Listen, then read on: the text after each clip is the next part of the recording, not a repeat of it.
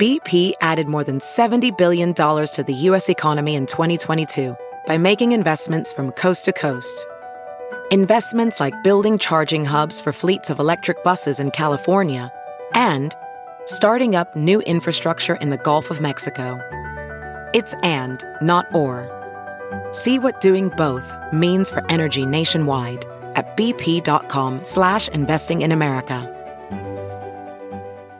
Hey, friends, thanks for joining our podcast. I want to tell you about something really new and exciting called patreon.com slash BP show. It's a great way to get uh, exclusive interviews with newsmakers, voicemails, personalized videos, political commentary, and early access to a special podcast called The Making of Bernie Sanders. Go to patreon.com slash BP show. Patreon.com slash BP show.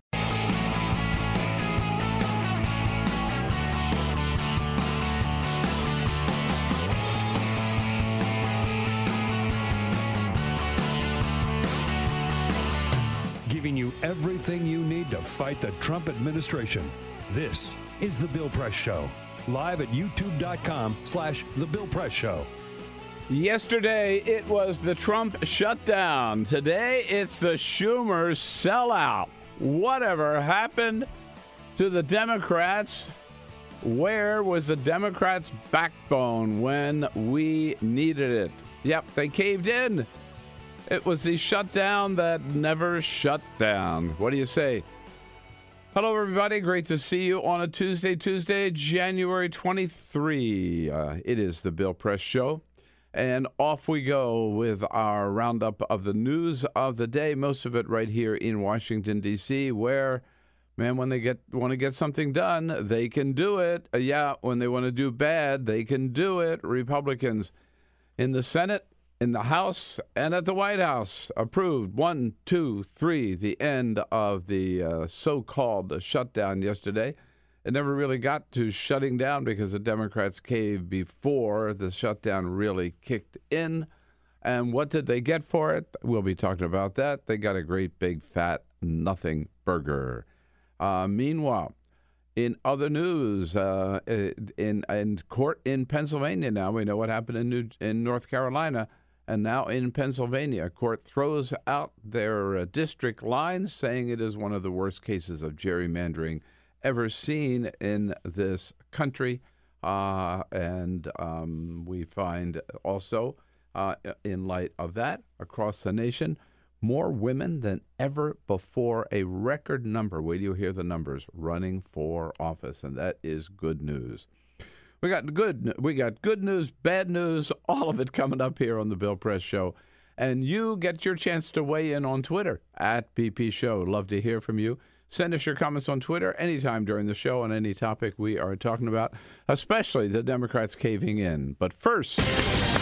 This is the Peter. Full Court Press. Yes, indeed. Just a couple of other stories making news. Well, we know that Jeff Sessions is cracking down on marijuana around the country. That is his intent, but that didn't stop the great state of Vermont yesterday from signing into law Yep. legalized marijuana. How about that? They become the ninth state to legalize marijuana, and this is the first the first time that they've done it ended cannabis prohibition through an act of lawmakers as it, was- it wasn't put up to a vote now listen Yep. to this this quote i personally believe that what adults do behind closed doors and on private property is their choice so long as it does not negatively impact the health and safety of, of others especially children end quote that is a quote from governor phil scott a republican from vermont so big deal Yeah. Big, big deal. It's legal. It goes into effect in July. Now they're not going to have commercial marijuana sales, but uh, people over the uh, over the age of 21 years of age will be allowed to legally possess up to one ounce of marijuana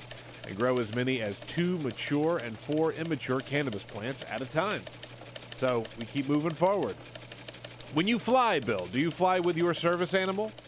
Uh, yeah, I take my um, cockroach. Your, Actually. your cockroach Yeah. Mm-hmm. service animal. Well, effective March 1st. Chucky the cockroach. Delta Airlines is going to require pa- require passengers seeking to fly with pets to present additional documents outlining the passengers' need for animal for the animal and proof of its training and vaccinations. In other words, you have all these people who are getting on board with their support animals, and Delta saying, well, okay, you can't just get on with an animal, any animal, and say, this is my support animal. And listen to these numbers, by the way. There has been a 150% increase in service and support animals since 2015 and an 84% spike in the number of reported animal incidents since 2016. Yeah, yeah. Now, animal incidents include urination, defecation, biting, and of course, there have been a couple of maulings Yeah, on these right, planes. People right. bring their dogs or Well, but, but, but, but, whatever, but the thing is also the animals that they're bringing in. Remember, pardon me, we talked about that. One woman with a turkey was- people have and been then a pig. people have attempted to fly with a comfort turkey, gliding possum, snake, spiders, and other unusual pets. I got to tell you, I don't care how much comfort they're getting from it. If somebody gets in alongside me with a snake, I'm moving. I'm done. I'm yeah. I, I'm out of that seat. Right? I don't right? need to fly anymore. Uh, no, uh, well, not on that airline, not in that seat. That's for sure.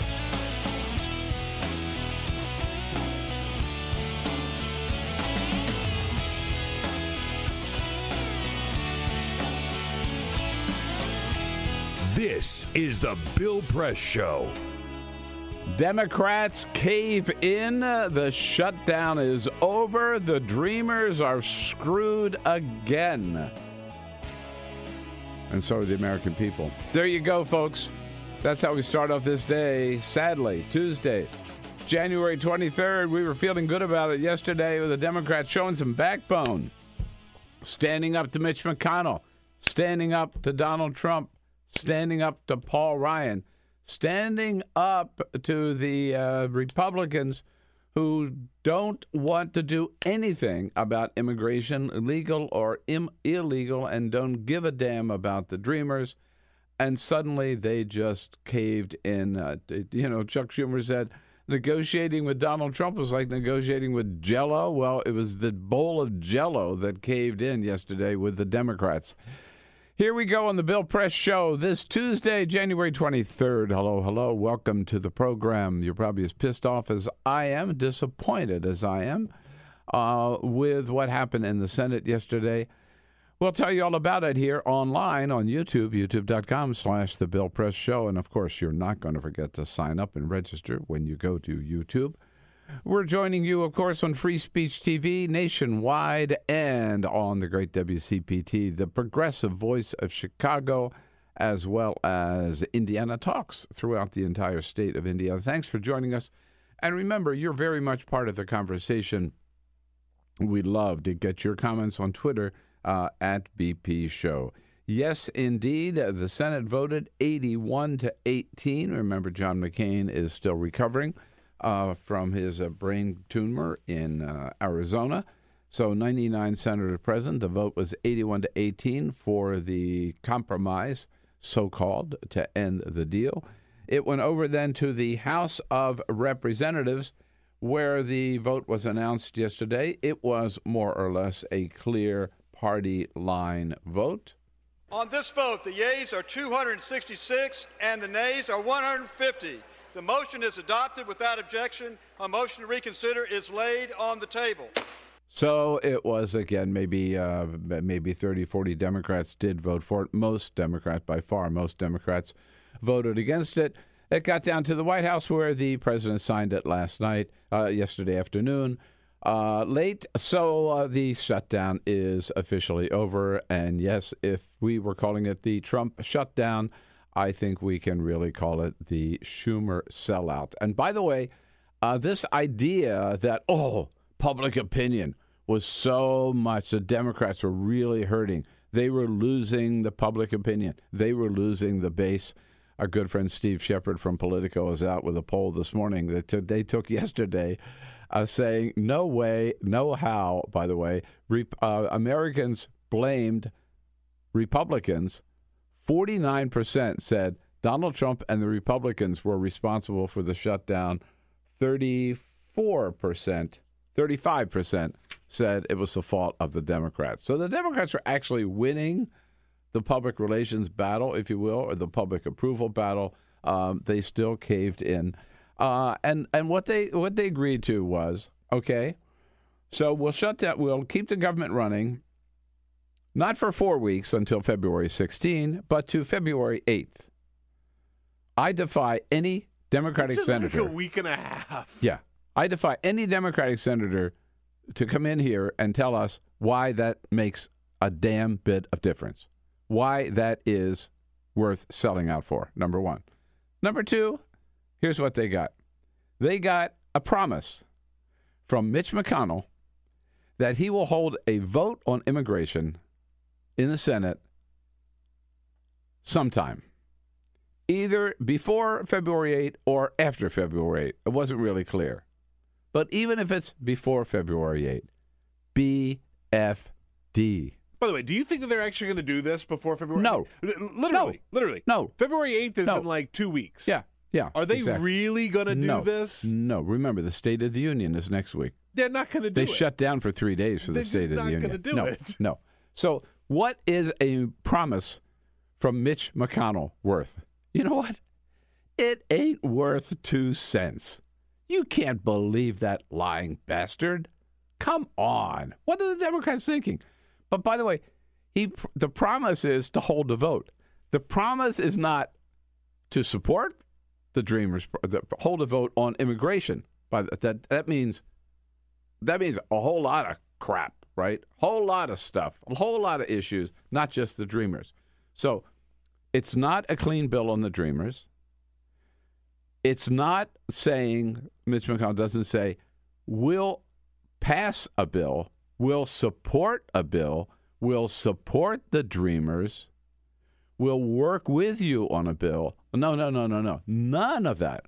All he says is he will schedule a vote. Well, you know what? Scheduling a vote in the Senate is something the Senate ought to do automatically. It's not something you should have to negotiate for. That's what their job is. Introduce bills, they hold votes. Now it's become you got to bargain with him to get permission to even have a debate and hold a vote. And Democrats took that as a deal. I mean, talk about the art of the deal. I don't know who the deal maker is, but it certainly is not Chuck Schumer. We got nothing for this. Absolutely nothing. I mean, didn't Demo- don't Democrats remember Lucy and the football? This is a classic example of Lucy and the football. How many times has Mitch McConnell promised, and, and we know this is guy doesn't keep his promise promises. By the way, ask Republican Susan Collins. She voted for his stupid tax bill in December because he promised to hold a vote on her health care bill right after the other vote. Did he? No. No. Totally back, totally stabbed her in the back. And we've seen Mitch McConnell do this again and again. Why did Democrats go along with this? I don't get it. Again, because I think they don't have any backbone. And I'm by sorry. The way, and by I'm the way, sorry.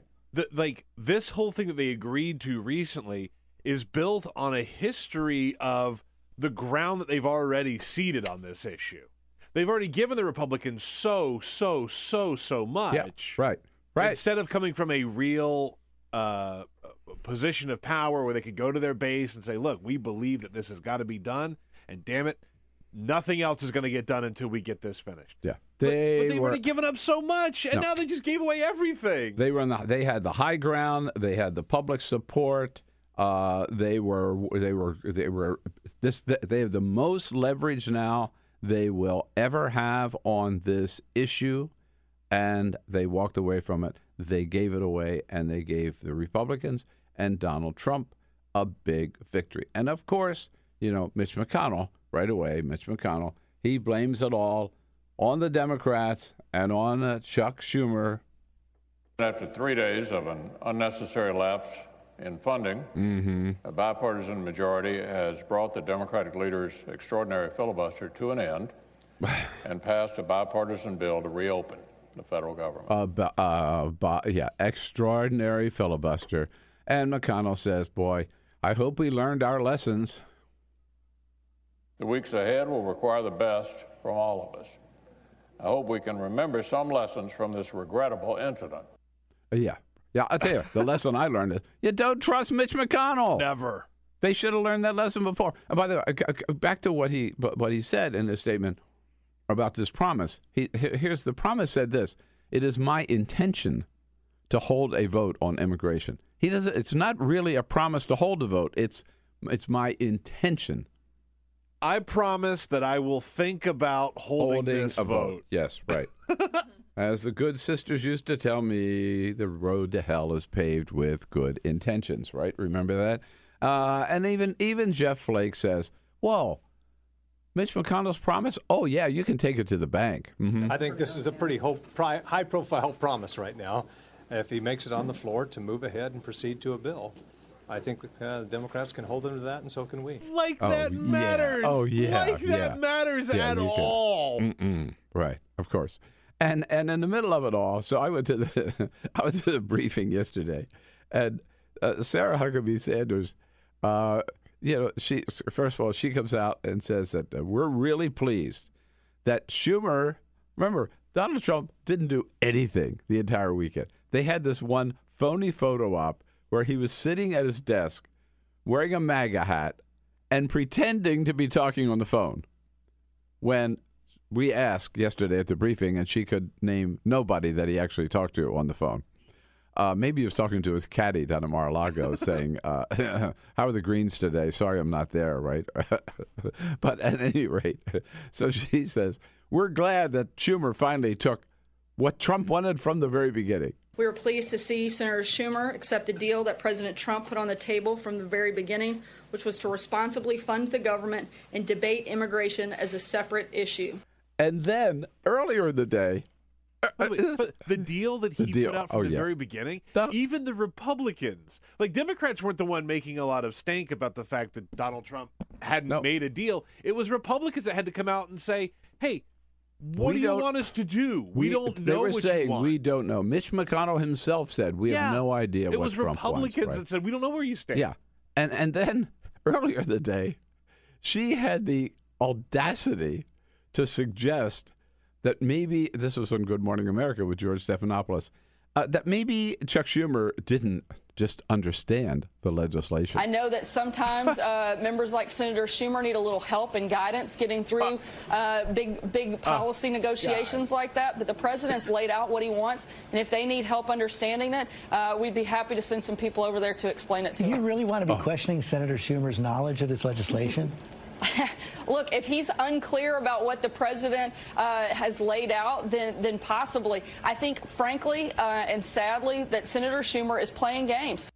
You know, she would say that after that 55 minute uh, meeting in the cabinet room a couple of weeks ago on immigration, where Donald Trump showed that he didn't have the faintest idea what this immigration battle was all about. He kept flipping, remember, from, from position to position, right in front of the cameras and right in front of all the legislators. Talk about somebody who doesn't understand the issues and has never read a piece of legislation, right? yes, exactly. And uh, by the way, while I totally disagree with what he did in, in, in terms of accepting this compromise and caving in, and shame on Chuck Schumer, one thing you got to say about Chuck Schumer, he's a serious legislator. I mean, whether it's when he was the leader on gun safety issues or uh, or Wall Street issues or whatever. I mean, Chuck Schumer is a policy nerd, right? he could probably Chuck Schumer could probably recite the Dreamers Bill by heart. You know, I mean, that's how much he gets into this. It's just the whole thing is just sick. It makes me sick because we're we, we got nothing out of this, nothing out of the shutdown, and the shutdown had barely, barely kicked in. Uh, I think if Democrats had held tight, they could have forced Republicans to uh, confront the Dreamers to allow a vote, and I think it would have passed. And by the way, maybe it would have forced Donald Trump to take a position because as of yesterday, again at the briefing, Sarah Huckabee Sanders was asked, and I was going to ask the same question, but others did before me, several. Does Donald Trump support the Dreamers program, yes or no? She would never give a straight answer. All she said was, You know, we want comprehensive immigration reform. Will you support the Dreamers? Yes or no? Will he sign a Dreamers bill? Yes or no? And was always some dancing around it. Never answer the question. So to this day, after going through this phony shutdown and this total collapse by the Democrats in, in the Senate, we still do not know where Donald stands on immigration. Uh, Donald he- Trump stands on immigration. And He doesn't know where he stands. he doesn't it. stand. No, we don't know because you know why we don't know? Because he doesn't. Exactly. Right. It, it all comes down. This is, I, I think, we've talked about this before, and I think this has has really shown itself to be true during this. Is he believes the last thing that he heard? In other words, Mm-hmm. whoever the last person is who talked to him, that's what he believes, right? Right. So Yeah. when Dianne Feinstein said, you know, we want a clean DACA bill, he goes, yes, I like that. And then Kevin McCarthy says, Oh, uh, Mr. President, that. actually, that's not. He goes, okay, yes, you're right, Kevin McCarthy. When Judge Andrew Napolitano says the FISA ruling is bad, he's against it. When all the Republicans say, what the hell are you thinking? We're pushing for this. He has to go, oh, yeah, right. I, I like that now. So it's just a matter of who he hears from last. And, And- you've got Stephen Miller, you've got John Kelly, you've got all these guys who are sort of up in the air right now. And depending on how they play this, that's where he's going to end Well, up. uh, sadly, one of the, uh, the last person he usually hears from when it comes to, immig- to immigration is Stephen Miller. right, exactly. and John Kelly, President uh, President John Kelly, uh, as we call him. One final point on this before we move on is, um, you know, the argument is, well, they Democrats had to do this because you got these ten Democrats from red states that Trump carried who are up for reelection. Claire McCaskill, Joe Donnelly, Joe Manchin. Um, you, you, can go through the list of the others. You know what? Heidi Heitkamp. That's total BS. I mean, look, you cannot. I'm sorry, you cannot tell me that the the the voters' decision in November as to whether to reelect a Joe Manchin or Claire McCaskill, who are outstanding senators, by the way, from either West Virginia or Missouri or any of the other states, is going to hinge on this Dreamers program or this shutdown vote. This is this is January twenty third. The general election is November the fifth or seventh or whatever or whatever it is. You know, by that time there are going to be other issues, and you know, again, I mention them all the time. Senator Tom Harkin proved it in the state of Iowa, and he was there for decades. You know what? People respect and honor somebody who stands for something, and somebody who doesn't waver, and somebody who stands strong and is proud to be who he or she is. Uh, not somebody who ducks for cover every time there's a tough vote, which is what I think these red state Democrats uh, showed this time, and uh, Chuck Schumer showed by going along with them. A couple of other things. While we're on the uh, issue of uh, chances in November, I think Democratic chances are immeasurably increased this year because of all the women running for office. We talked a little bit about this yesterday with a former state senator from Ohio, Capri Cafaro. Uh, it it all started with the first Women's March, January 21, 2017, uh, carried forward through all the special elections in 2017 for state legislature, for Congress, across the board. Uh, more and more women coming forward. We've mentioned about Emily's List, which had 900 women the year before when Hillary was a candidate. They thought that was huge. More women signing up for Emily's List to run for office and get their training than ever before.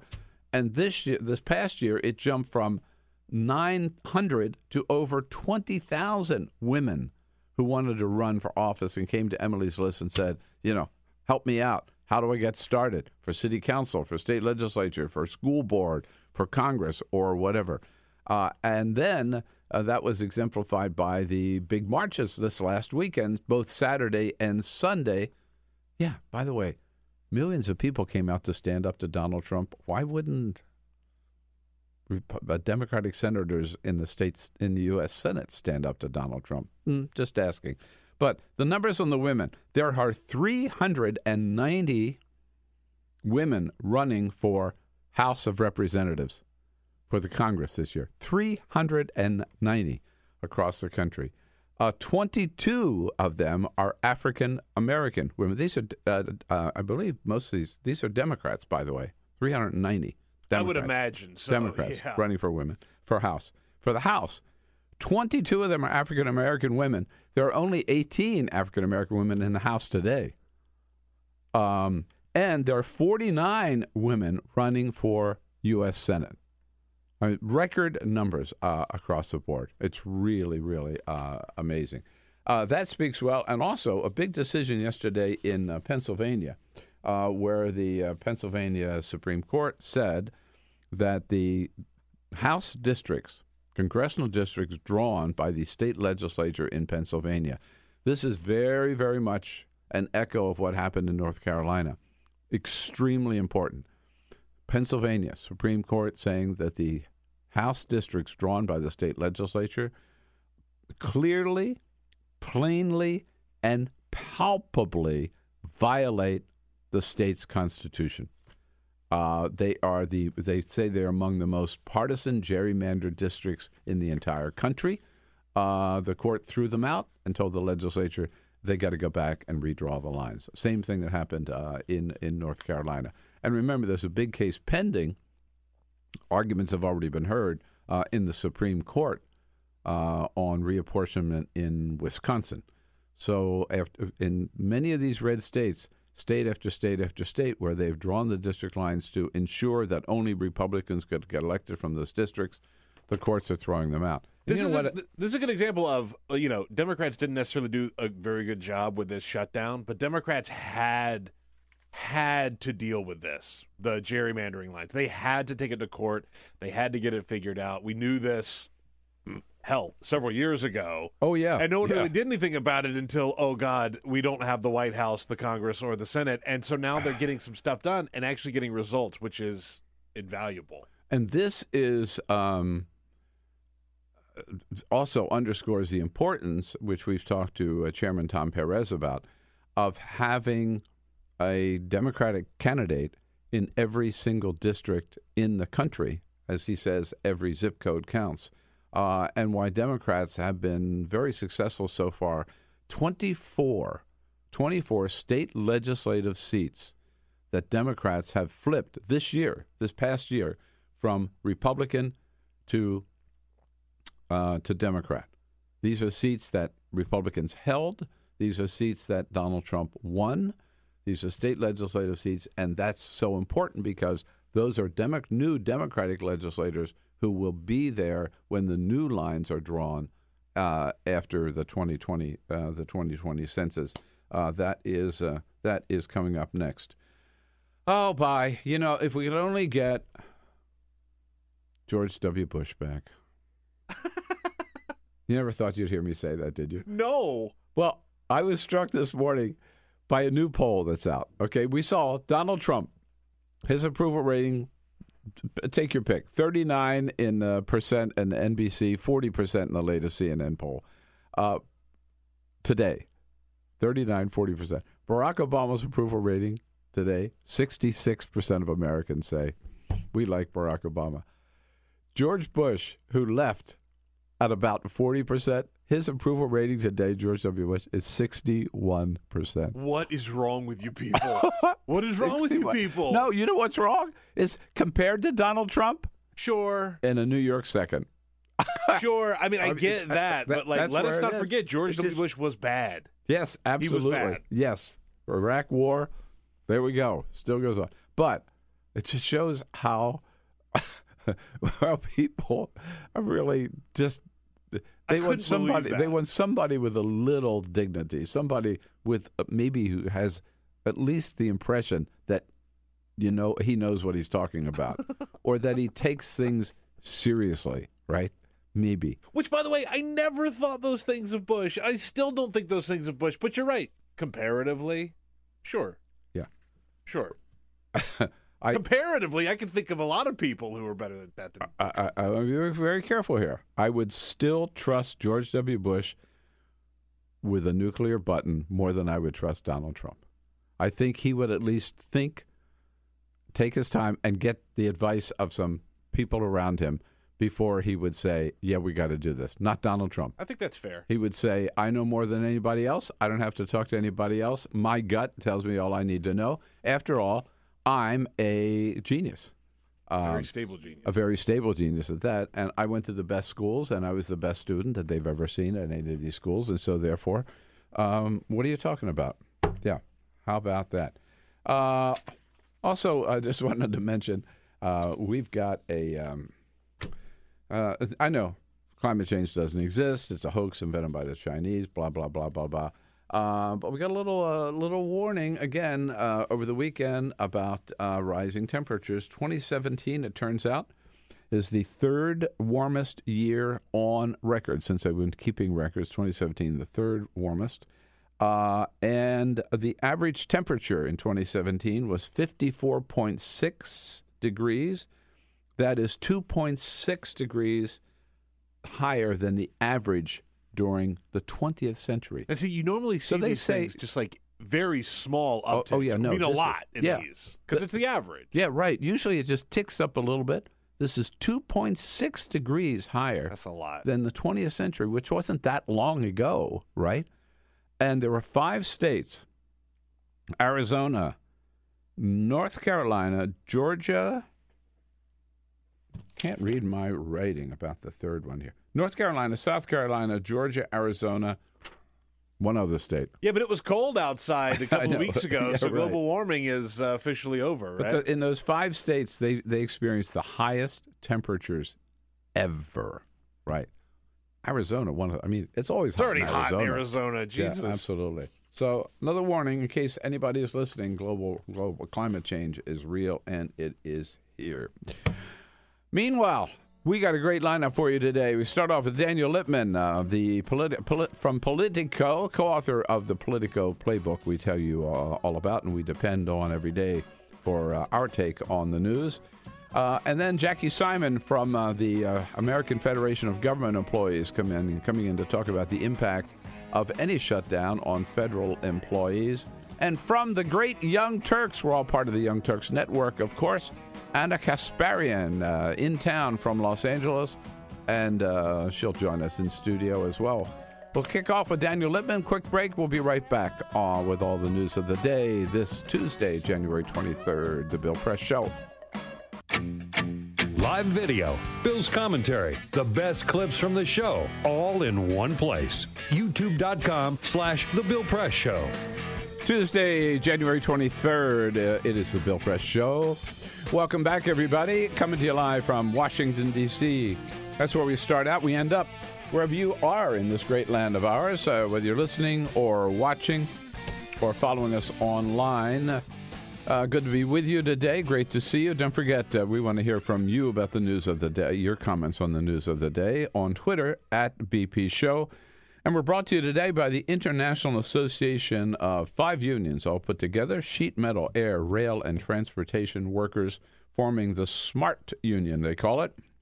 And the good men and women of the SMART Union under President Joseph Sellers giving a fair day's work for a fair day's pay. You can find out more about their good work at their website, smart-union.org. Joining us in studio, he wakes us up. Uh, every, uh, one of the people, the three people who wake us up uh, every day with the uh, Politico's playbook. Uh, co-author Daniel Lippman. Hey, Daniel, good to see you. Thanks for having me. Thanks for coming in. I'm glad the shutdown's over, so you can go back to work. The, the Uber uh, drivers, they don't take the day off, no matter what the government is in. no, they don't. Neither do talk radio hosts, by the way. Indeed.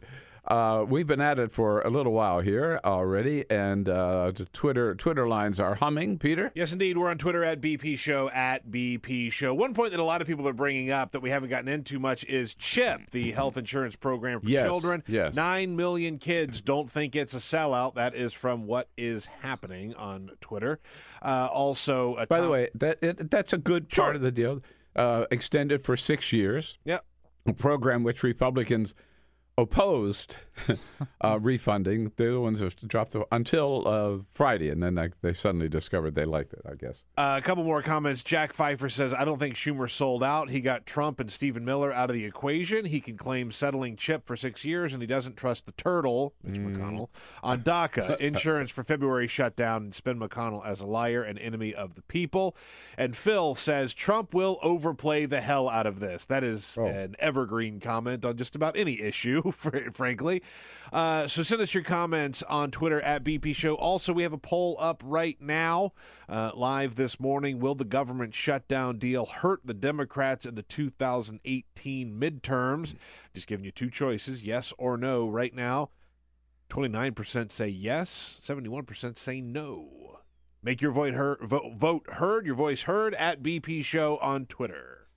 You got it. Thank you. What is it? Seventy-one percent say it will not hurt them. 71% say that it will not hurt them as of now, yes. Okay. Uh, so, Daniel, we've been. Um, uh, so, how do you think this thing plays? Uh, did Democrats cave in? I think uh, Huffington Post's Matt Fuller, who's been on the show before, you know, he, you know, he made the point in an article that uh, it's not even if it is a cave-in, uh, it will help the progressive cause long term because it looked like the Democratic position uh, on the shutdown was tapering off, whereby most Americans, um, you know, they don't support shutting down the government for any purpose on immigration. And so they think citizens should be kind of the priority number one. That's just the political reality. And so if Democrats uh, want to do well in November, they were wise to limit the damage. They made their point. Everyone now knows in their base that uh, Democrats in Washington will stand up to Dreamers because it's a moral high ground issue. But uh, you know they kind of bowed into political reality, and, and they will get a vote on uh, DACA at least in the Senate. Will they get a vote on DACA, or will they get a vote on some big immigration bill of which DACA is one part, and the rest of it they don't like? It was not clear, correct? Yeah, so it's uh, Mitch McConnell promised a bipartisan uh, immigration bill. If it's hard enough to get DACA, uh, I don't see a huge comprehensive immigration reform bill getting passed in the Senate, especially because it has no place to go in the House unless Trump wants to expend, spend a lot of political capital. And he really has not shown a willingness to do that, a special election year, which would uh, make it very hard for conservative House Republicans to go along with it because they face challengers sometimes uh, in their primaries that always say, "Hey, you know, if you once you go to Washington, you basically you become Yeah. soft." Right, right. But isn't it interesting that I mean, as of today, and I was at the briefing at the White House yesterday, going gone through this whole shutdown debate. Uh, as of today, we still do not know where Donald Trump stands on the Dreamers program. Yeah, he has never made that uh, Or completely on clear because he's changed his opinion. He said Yeah. we should have a lot of heart. That that that is going further than some Democrats uh, in their in their rhetoric. Uh, but then he is, you know, just as uh, Peter made that point uh, earlier in the show that uh, whoever is the last person in his ear, I think it's more troubling is he doesn't uh, seem to pay attention to all of the details and the consequences. You know, if he if he had a bunch of friends who were uh, you know, who had kids who were DACA recipients, he would maybe have a little more backbone on this issue. Right. But so um, it, you know, he says we wants a wall, right? He wants to end he what he calls chain migration. He wants to end the visa lottery part of it, and he wants to do something for dreamers, right? But yesterday, when pressed, Sarah Huckabee Sanders, will he sign a bill that continues the Dreamers program or makes it official, gives it congressional approval? She wouldn't answer. Could not. Could not answer. I think is is the real answer. But I, I wonder how close she is to President Trump. Does she talk to him every uh, few minutes? That's a good question. On immigration, I I think uh, there are at least two other people that you and I both know who have his ear more on immigration than Sarah Huckabee Sanders, namely Stephen Miller and John Kelly. Yeah, so you'd have to get them in front of the uh, briefing. But even, uh, you know, even things that uh, Kelly and uh, Miller say on immigration, you can't fully trust because uh, Trump uh, knows better than just to listen to them 100% of the time on issues like immigration. Uh, if it was, if uh, Stephen Miller was the most powerful man in the White House, then we would be out of NAFTA. We would not be doing any trade deals. We would basically kick all 13 million illegal immigrants out of the country, and Trump hasn't done that so far. So Mm. clearly, he isn't. Uh, you know, he is powerful, but uh, Miller is not basically telling Trump uh, every waking minute you have to do this, do that, do that. And Trump is the president. Were you surprised that Trump took such a low profile uh, during the shutdown over the weekend? I mean, this is a guy, as we know, who said in 2013 when President Obama was there, the president has to lead. He's got to call everybody in the room, and you know it starts the, the the responsibility starts at the very top. This weekend, he was nowhere to be MIA. found. He was MIA. And I think his uh, the American people probably were a little happy that we weren't hearing uh, Trump tweets every few minutes on the shutdown. Uh, you know, he made his uh, you know points o- uh, throughout the weekend. Uh, he refused to talk to, to negotiate with Democrats until they reopened the government. Uh, but that's pretty uh, pretty expected. I think um, Obama probably made that same promise that you know he wasn't going to negotiate uh, as the Republicans held him hostage uh, five years ago. I think you know this is a, maybe a lesson for Trump going forward that it's wise for him to listen to his staff to get out of the way sometimes. And not make things harder because if he had made himself the center of attention, then Democrats would have probably you know had the shutdown last a week or two. Or he might have made a deal with Chuck and Nancy. That's entirely possible, and he probably would have without Kelly and Miller uh, in his ear. right. He Which- he gets along better with Nancy and Chuck than uh, than Mitch, Mitch McConnell and Paul Ryan. That's for sure. yeah, I There's think just a better rapport. Like McConnell and Ryan are more straight laced. Trump is the, you know, uh, all, you know, much more a consummate a talker. uh, we've said that before. If you put, I mean, you put the two New Yorkers together, right? Chuck Schumer and Donald Trump would make a deal. Trump Trump donated. And they apparently They they, did did. make a deal, Apparently yeah. they did last Friday, according to Schumer. Even on the wall, and he, by the time he gets back to Capitol Hill, John John Kelly or somebody's pulled the rug out from under him. And Trump has donated to Schumer in the past. Like, how many times did he donate to Ryan McConnell when he was a liberal Democrat? Yeah, I wonder about that too. Pull up the FEC records. yeah, right. Uh, we were talking just before the break, and, and you came in about um, uh, Donald Trump's approval rating uh, compared to uh, George W. Bush's at, now now at sixty one percent. Donald Trump at forty percent.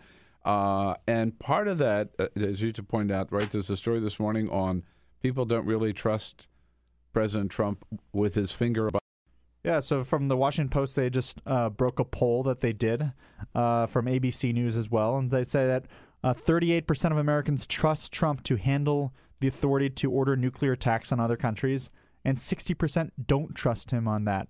Uh, and uh, among those who distrust Trump, almost 9 in 10 uh, of them are somewhat or very concerned the president might launch an attack, and that's you know pretty ex- uh, that concern is uh, pretty expected because Trump has been threatening Kim Jong Un. There are no uh, negotiations really uh, No. between the U.S. and uh, North Korea, and uh, we don't even have an ambassador in South Korea yet. And so clearly, uh, we're in this standoff. Uh, you know, we had that. and he has threatened to destroy North Korea, right? He has talked about I've got a bigger button than you do, right? I mean, he's his his bellicose rhetoric is all over the place. And I think it's interesting that uh, there's kind of a detente between South Korea and North Korea right now, Mhm. and that is uh, noteworthy because could that be the you know start to a you know, uh, you know breaking the ice between the U.S. and uh, North Korea eventually? Uh, and I think South Korea wants to have. You know, I don't think Trump is going to order a nuclear strike with unless there is a threat. He's uh, he doesn't want to you know have millions of South Koreans and Japanese and American soldiers die. That would probably uh, ensure an impeachment if he was not for a just cause. And but clearly, no U.S. president in recent years have has solved North Korea. So uh, it's not like you know we all expected Trump to make peace with Kim Jong Un. Right. He, he probably he said he might have a great relationship if he only met the guy. Yeah. Uh, I mean, it's it clearly is a monumental failure of American foreign policy under George W. Bush and Barack Obama. Uh, you can't lay it all on that. And Bill Clinton was and part Bill of that Clinton. Uh, but it- Thank you. Right. Uh, and all of them said, our goal is to prevent North Korea from ever becoming a nuclear power. Well, guess what? They are today. I mean, uh, power maybe, but they're part of the nuclear club. They've got the nuclear. And I think they uh, Kim Jong Un doubt sees about it as a uh, as a way to secure his regime from foreign. If they didn't have nuclear weapons, then uh, it might be easier for a foreign power to go in there and have regime change. Not saying that they would, because it's not a it's not a huge. You know, I don't think Americans want to send their kids to uh, North Korea if there's no nuclear weapons at all. Like that's more of a regional issue. Yeah. So um, at this, I just want a little tangent here before we get back to some of the hard news of the day. This surfaced. Uh, remember how long was it? Maybe a couple of months ago when Rand Paul was cutting his grass, Yeah. right? And his neighbor. Famous uh, cutting of the grass. Don't cut your grass, senators. You might get attacked. now we were told, by the way, by a um member of the Kentucky delegation that the issue was not grass, uh, cut grass blowing on the neighbor's lawn. It was not leaves blowing. It was actually dog poop. That was the issue. Whatever the issue was, we just heard now for finally the 911 call. And guess who made the 911 call? Senator Paul himself. Here it is. 911, where's your emergency? I was assaulted by a neighbor, and I'd like the police to come and investigate and talk to the neighbor. Okay. Where did the assault happen at? In my yard while I was mowing the grass.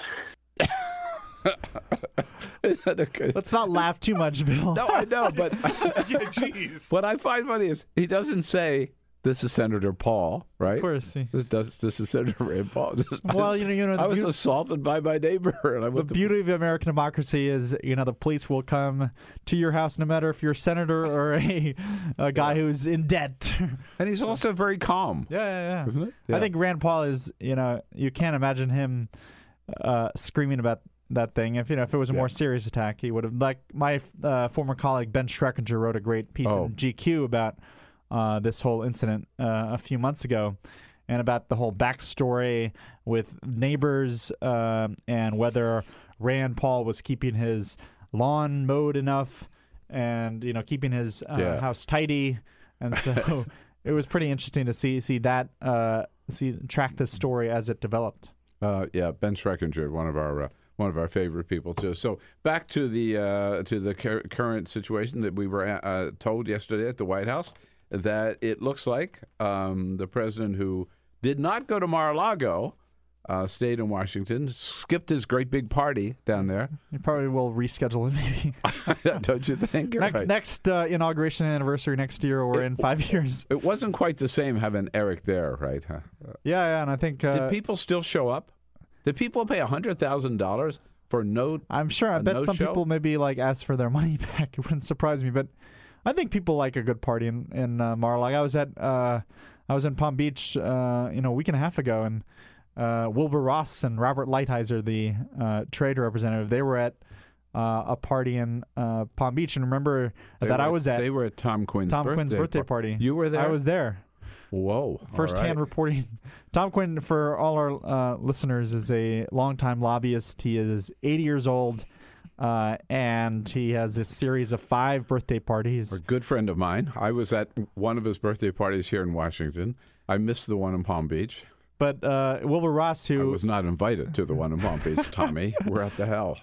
my friend Ryan Williams is a friend of uh, Tom's and invited me. Ryan worked on the Romney campaign, but the more to the point is that Wilbur Ross, uh, if he was going to fewer parties, uh, he might not have had that Axios report uh, a day and a half ago about how uh, Trump is mad at him. He doesn't view him as this killer negotiator on trade anymore, and uh, the fact that he falls asleep in meetings. I was about to say he's, Yeah, he's yeah. that that that is not going to go over well with your boss if you just fall asleep at work. And the worst, no, I don't want to like people as people are eating their breakfast. I don't want to like, you know, make them throw up. But be like, uh, when he falls asleep and he drools, he uses his tie to clean up his drool. that is a report on Twitter from a you know a, a New York Times or a uh, you know a mainstream journalist. This is not. They did not dispute this part.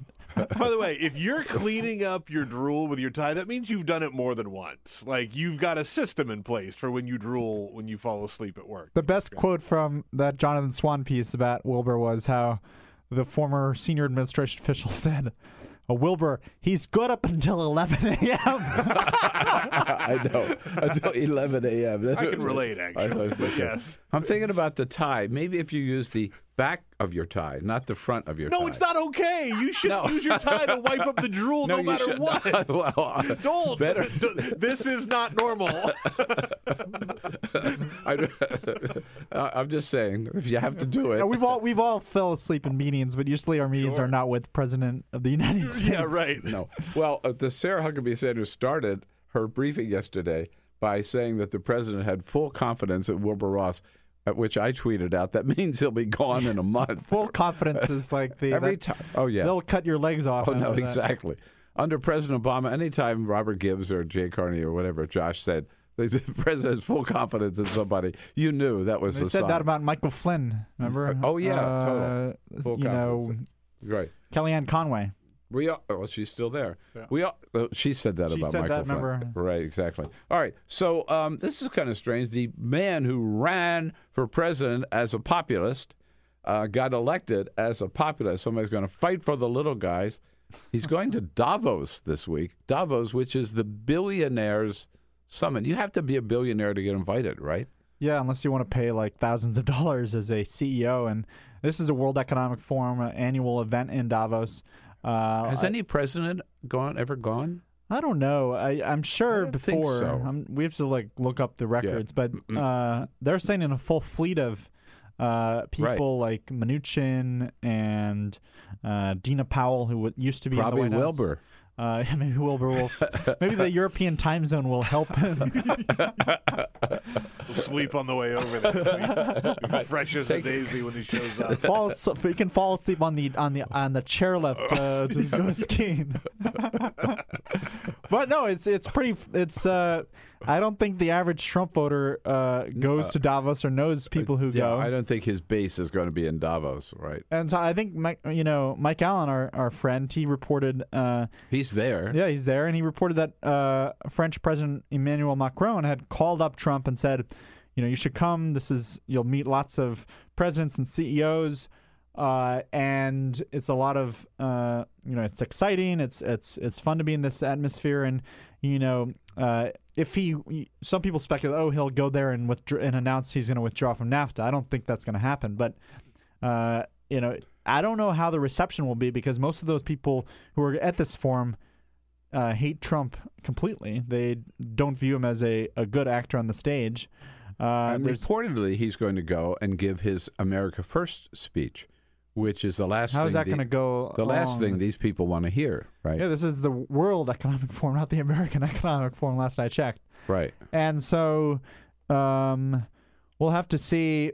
You know what he gets out of that. Is he gonna who he meets with? Uh, it's a lot of um, you know, it's a lot of power players that uh, you know want to meet Trump. Even if you don't like Trump, you still want to meet with him and engage if you're a powerful person because you have your own interests. But it are in front of the US clearly, it clearly is a gathering of the one half of one percent.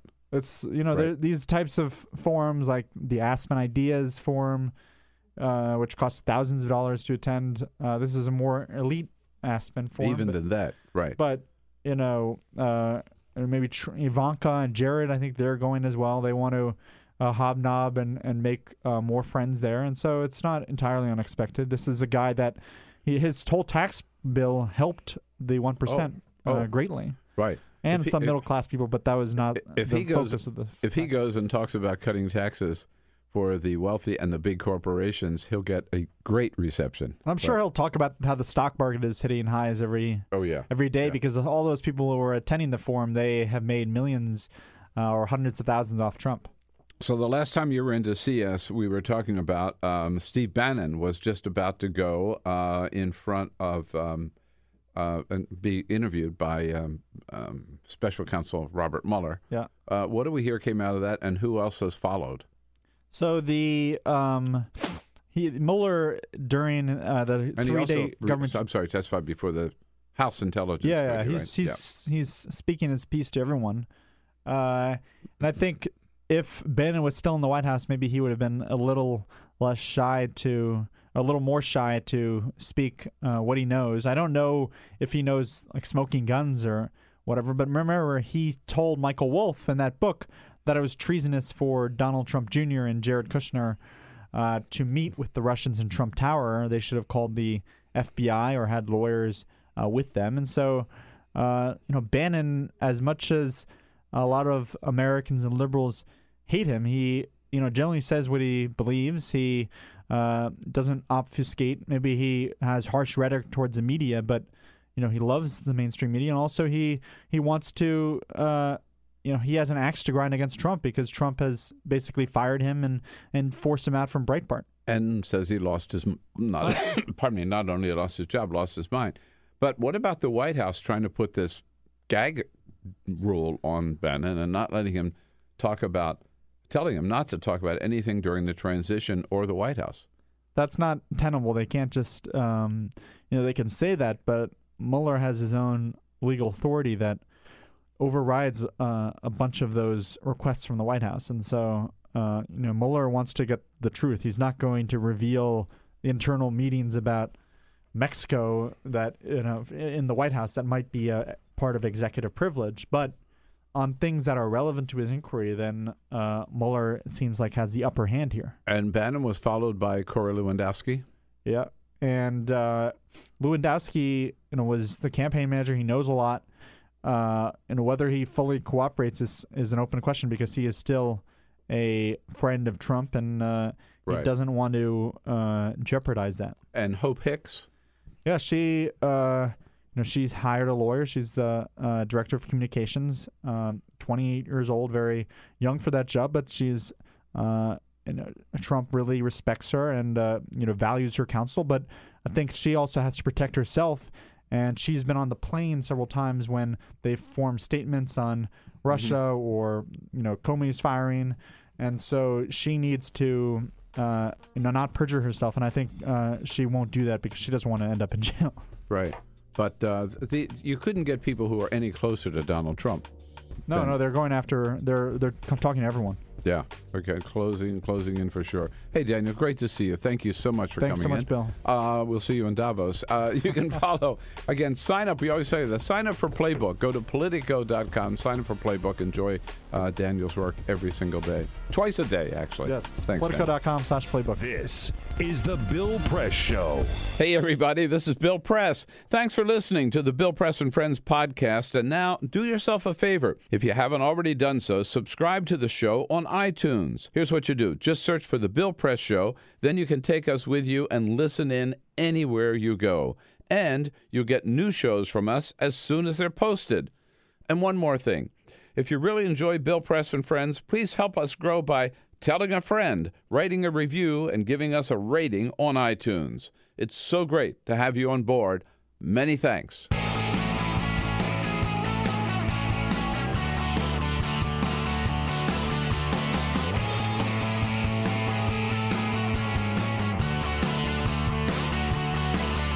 Giving you everything you need to fight the Trump administration.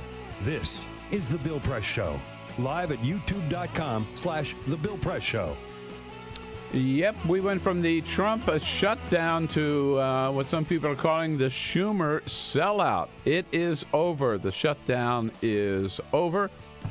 Uh, good news for federal employees, maybe not such good news for the dreamers. Hello, everybody. Here we are on a Tuesday, January 23rd. Hello, hello, hello. Great to see you. And thank you for joining us here as we boom out to you coast to coast all over this great land of ours, uh, online, on the radio, and on television. Great to see you today. Thanks for joining us as we uh, will take you through the news of the day from our studio here on Capitol Hill in Washington, D.C. I'll tell you what's going on here in Washington, around the country, and around the globe, uh, and invite your comments. Welcome your comments anytime on Twitter uh, at BP Show. Yes, the shutdown is over almost as soon as it started into the first full workday, about halfway through the first full workday. Uh, the Senate voted to end it. Then the House followed up, uh, and Donald Trump signed that legislation late yesterday afternoon, uh, all on a promise that sometime between now and February 8, when the government runs out of money again, uh, there will be a vote on uh, immigration. Um, we will get to that and all the news of the day with our guest this half hour uh, on uh, particularly the question of how any shutdown uh, impacts federal employees and whether you can really keep the government running with just a series of CRs every three weeks or once a month or something. Jacque Simon is the policy director for the great uh, AFGE, the American Federal Government, the Associate. I'm sorry, the American Federation of Am- Government uh, Employees. Thank you, American Federation of Government Employees. How many times have I said it? Jacque, it's nice to see you. Thanks for having me. Thanks for coming in. Uh, we'll get right to it. And again, your comments welcome all the time on Twitter at BP Show. But first, Peter with This the big headlines is the here. Full Court Press. Yes, indeed. Just a couple of other stories making news. Okay, remember a couple of weeks ago when Hawaii had that missile scare? Oh, yeah. They got the missile Yes. alert update saying that a missile was on its way to Hawaii. Well, yesterday, the governor of Hawaii, David Ige, said, well, he would have gotten the word out a little bit faster, but he didn't remember his Twitter password. That was the way that he put word out that there was no Oh, actual oh, yeah. uh, warning that it was just supposed to be a test. He put it out on Twitter saying there is no missile threat. and he was interviewed about this yesterday, and he said, "I real I knew about it earlier.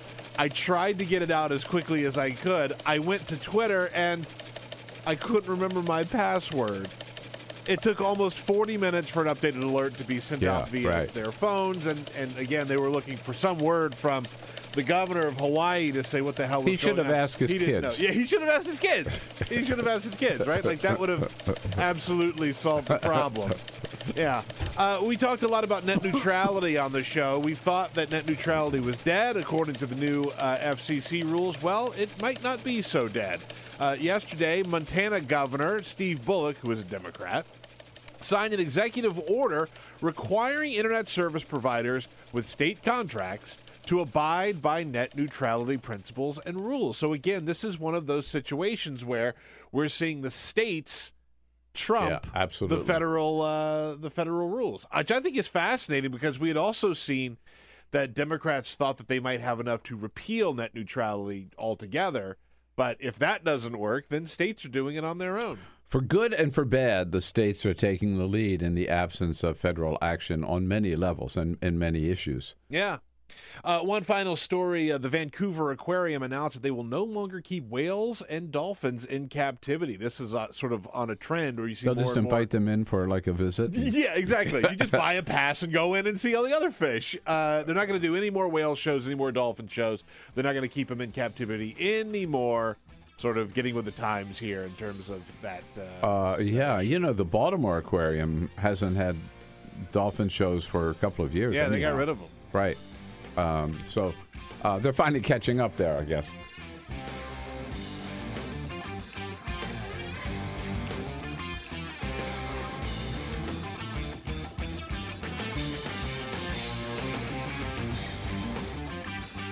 Download our podcast, search for The Bill Press Show on iTunes, and remember to rate, review, and subscribe. This is The Bill Press Show. And the shutdown is over almost as early as soon as it began. What do you say, everybody? Tuesday, January 23rd. Uh, it is the Bill Press Show. Welcome, welcome. Great to see you today. And it's good to have you with us as again we hopscotch through all the news of the day wherever it's happening. We'll tell you what's going on. Uh, and join join you on online on YouTube, youtube.com slash the Bill Press Show. We're looking at you on TV, on television, on Free Speech TV, coast to coast, and out in the greater Chicago area. Good to join you on the big progressive voice of Chicago, a WCPT. The shutdown is the big news of the day. In studio with us from the uh, American Federation of Government Employees, who are uh, longtime and proud sponsors of this program. Um, Jacque Simon is the policy director. Uh, Jacque, good to see you. These were tense times, I guess, for your members, right?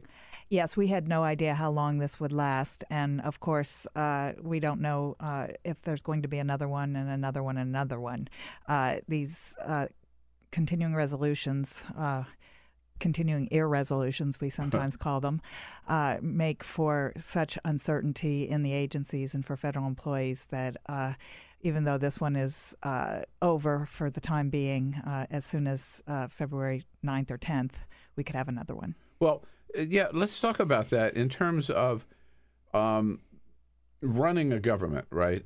It, whether or running a railroad or running a small business or a big business, uh, the way this is the, I believe, the fifth CR in a row. That's correct. So, as opposed to passing a budget so that people know for the next year or the next two years, or it used to be with the Transportation Committee, I remember, uh, the next five years, where what funds are going to be available, how people can make their plan and plan accordingly.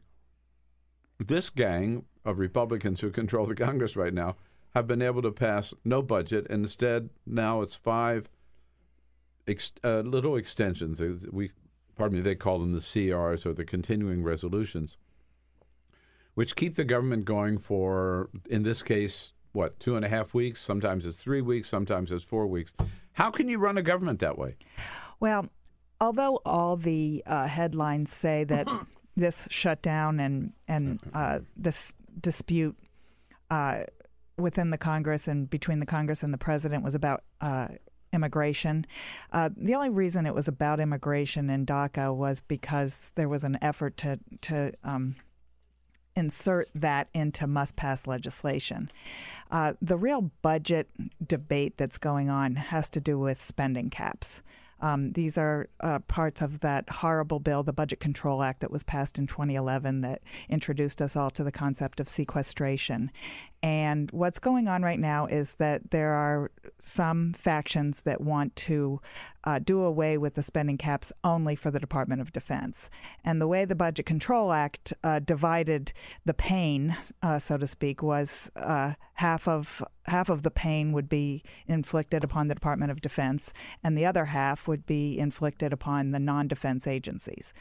And there's now substantial numbers of people in the Congress who want to lift those caps on DoD and either finance the increase in DoD um, out of even bigger cuts to non-defense agencies, or at a minimum, increase defense and keep uh, the spending in non-defense agencies flat.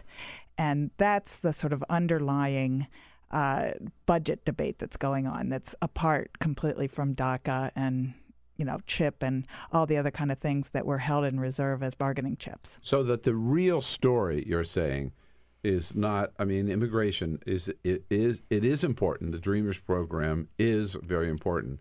But the real issue, the guts of it is an attempt on the part of Republicans to um, increase bust the caps by increasing Pentagon spending and even further cuts to domestic spending, Social Security, Medicare, Medicaid down the line. Exactly. Um, this those are the budget issues. Right. These other issues were held and used as bargaining chips Bargaining to try to get their way on budget issues. Now, you know, getting rid of the spending caps would be a wonderful thing. Getting rid of the Budget Control Act would be a wonderful thing. These spending caps are ruinous. They have had a devastating effect on not only military readiness and DoD. Uh, we proudly represent civilians in the Department of Defense, and and the budget cuts have been horrible for civilian DoD employees and for and for the military. You may recall that um, some civilian DoD workers, um, these are just regular working class people who repair weapons and uh, do logistics for the for the military. They had furloughs up to 22 days, unpaid furloughs. Um, that's that's the legacy of this horrible Budget Control Act. Right. So it's a good thing to get rid of these spending caps, but not at the expense of other agencies, not at the expense of EPA and the Social Security Administration and the Department of Labor and HUD and uh, the Department of Veterans Affairs and any other non defense agency. They shouldn't have to take an even bigger hit in order to finance adequate spending for the Department of Defense. Right. But so can you really run an agency, do the legitimate work of an agency, plan ahead uh, to serve the American people? Um, when you only have you only know three weeks at a time how much money you're going to have Of course, it's absolutely not. It's it's chaos. That's our, you know. Sometimes we play around with, uh, you know, what what does CR really stand for? And uh, chaos rules. That's what a CR is. Yeah, Um, it's it's utterly ridiculous. You can't make any kind of planning uh, plans. You can't make any commitments that are beyond the scope of a few weeks at a time. Um, and and the uncertainty for federal employees. I mean, you know that it, we our primary concern, of course, is is the economic well being of our members, but every one of our members uh, cares deeply about the programs in the agencies that where they work. They very EPA employees care very much about clean air and clean water. Uh, people who work in the Department of Labor care very much about safe workplaces and, and wage theft and, and all the other kinds of laws that they enforce in the course of their work. And they can't do it if they don't know, uh, you know, if they can't hire new people when someone retires because they don't know whether there's going to be enough funding. I mean, there's any number of ways in which uh, these short term spending uh, deals undermine the operational efficiency of the agencies. so um, it seems to me there are two ways of looking at the impact on federal employees uh, f- from any shutdown. And by the way, this is, I mean, so this shutdown ended yesterday, right? Yes. But as you point out, uh, we could very likely have another one in two and a half weeks. That's right.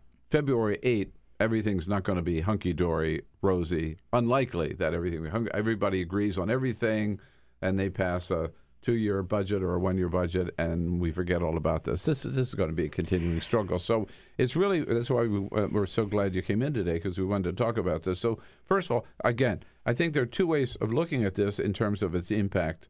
One is the impact on uh, uh, federal employees on the work that they are doing, on the work of their department.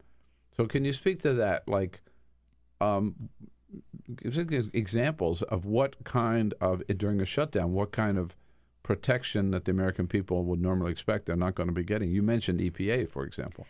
Uh, e- EPA is a great example. Uh, also, think about the National Institutes of Health. Um, some some people who work for the National Institutes of Health were deemed uh, excepted and, and continue to come to work. But if you go out to the campus of the National Institutes of Health, of course, there's a hospital there, and that kept on running. But there are numerous labs throughout that campus um, where there's ongoing research, uh, medical research. Um, research into you know new new uh, uh, medications for any number of, of diseases.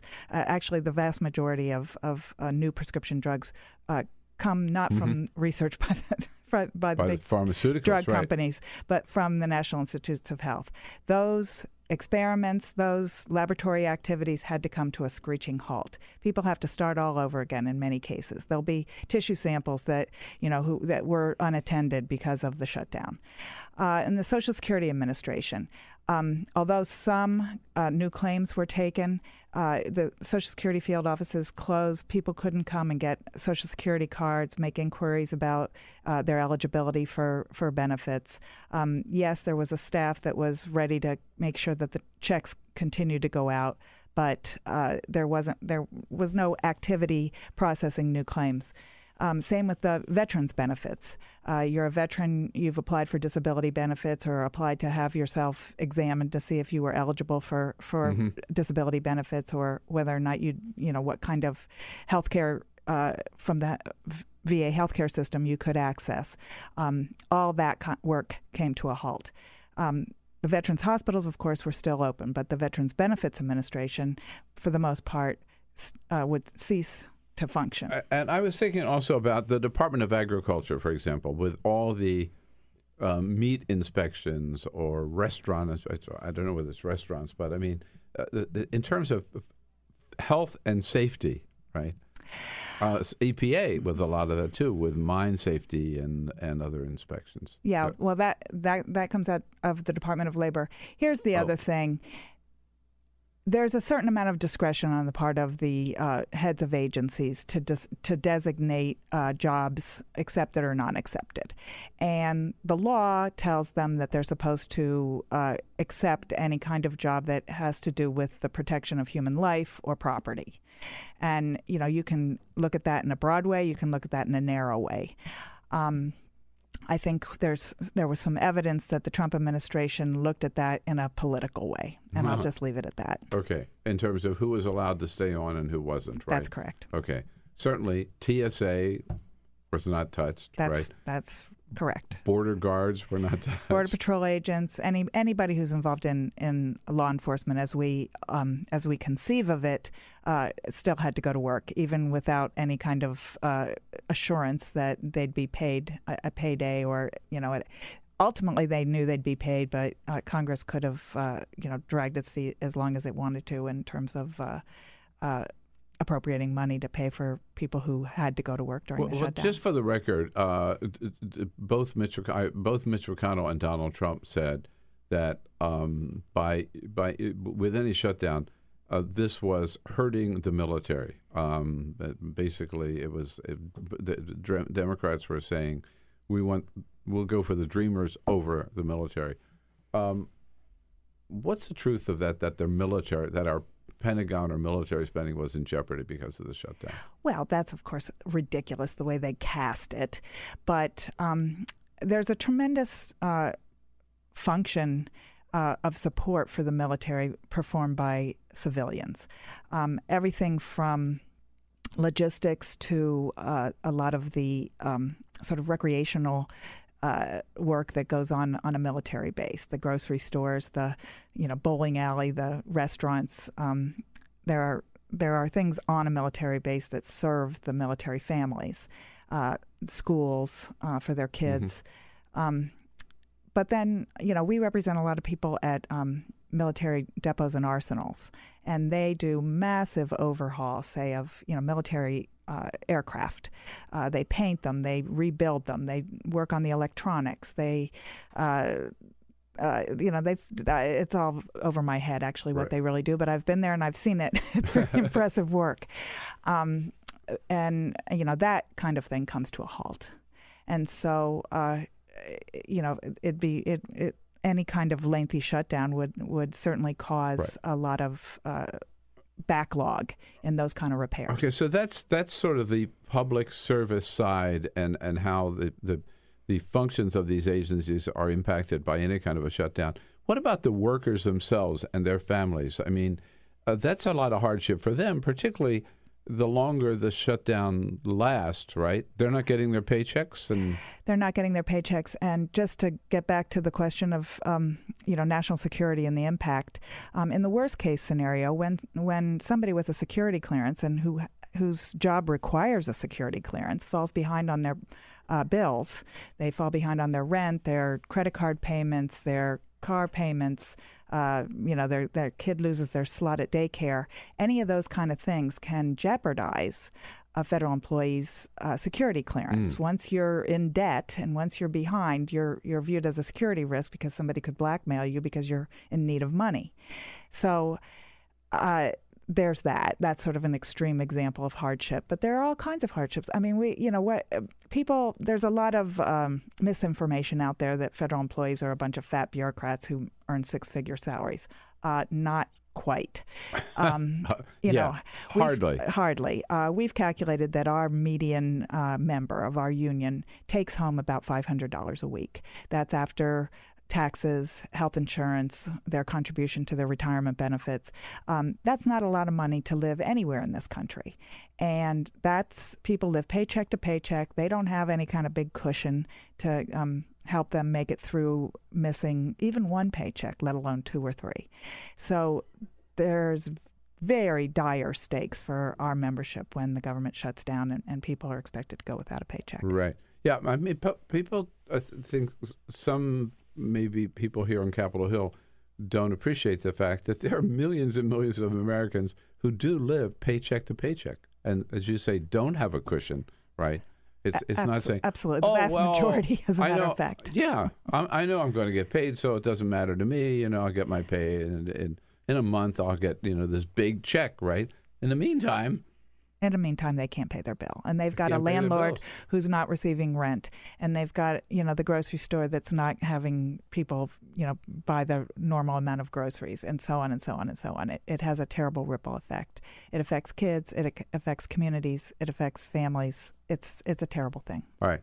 So, um, whatever the nature of this deal and what Democrats or did not get out of the deal, um, you you, the AFGE, happy to see what happened yesterday, happy to see the end of this shutdown.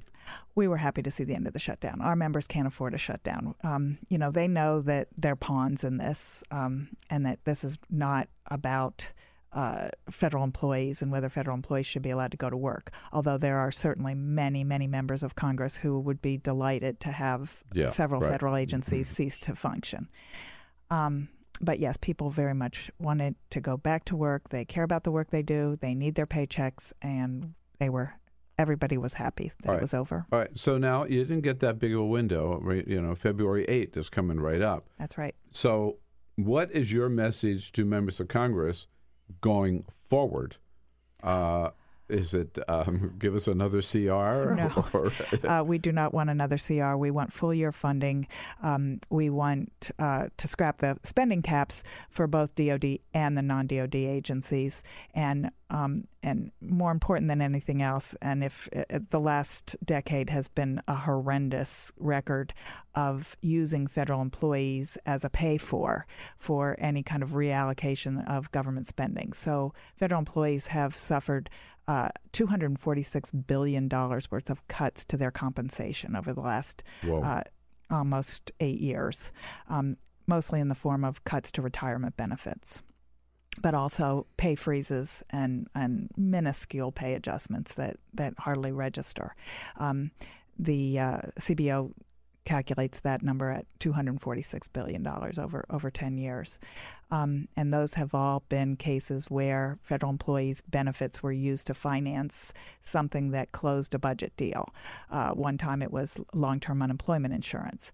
Um, that was a temporary cost, but we got a permanent cut to our, our federal retirement benefits. Um, we really, really, really are urging c- members of Congress not to allow that to occur again. Right. So a, a, a, a, what do you call it? An omnibus budget bill? Is that? Sometimes, yes, But at least, when they throw it all in, yeah, yeah, do a budget for a year, right? that doesn't use federal employees as a pay for. Right.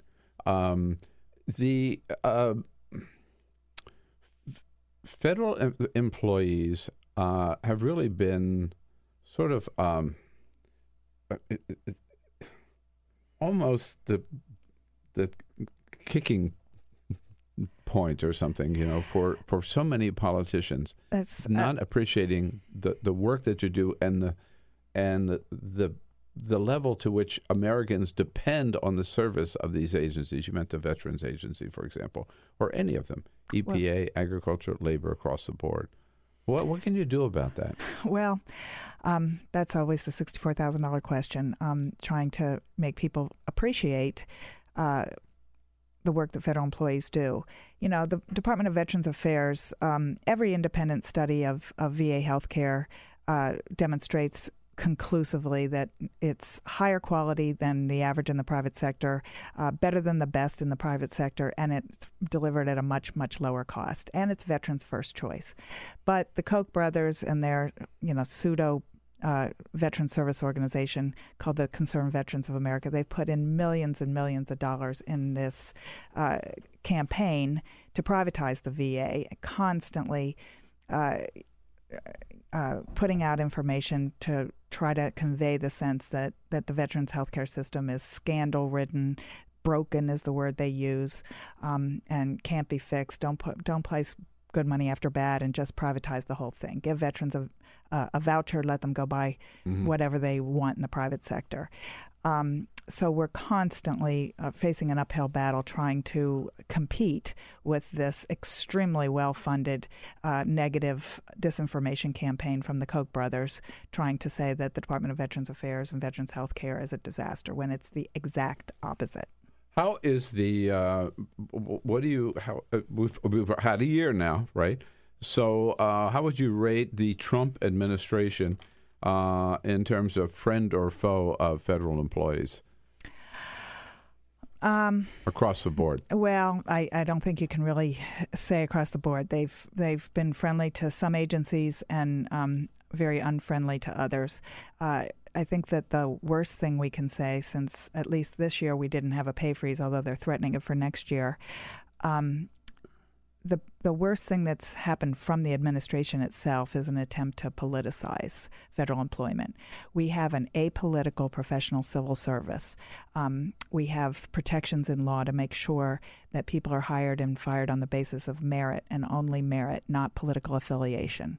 So so uh, rain or snow or whatever, Republican or Democrat, whoever's in charge of the White House or in charge of the government, the federal employees working for these agencies continue to do their job in That- season, out of season. That's the idea. And you only get hired and you only get fired on the basis of whether you have the skills for the job and you're doing the job well.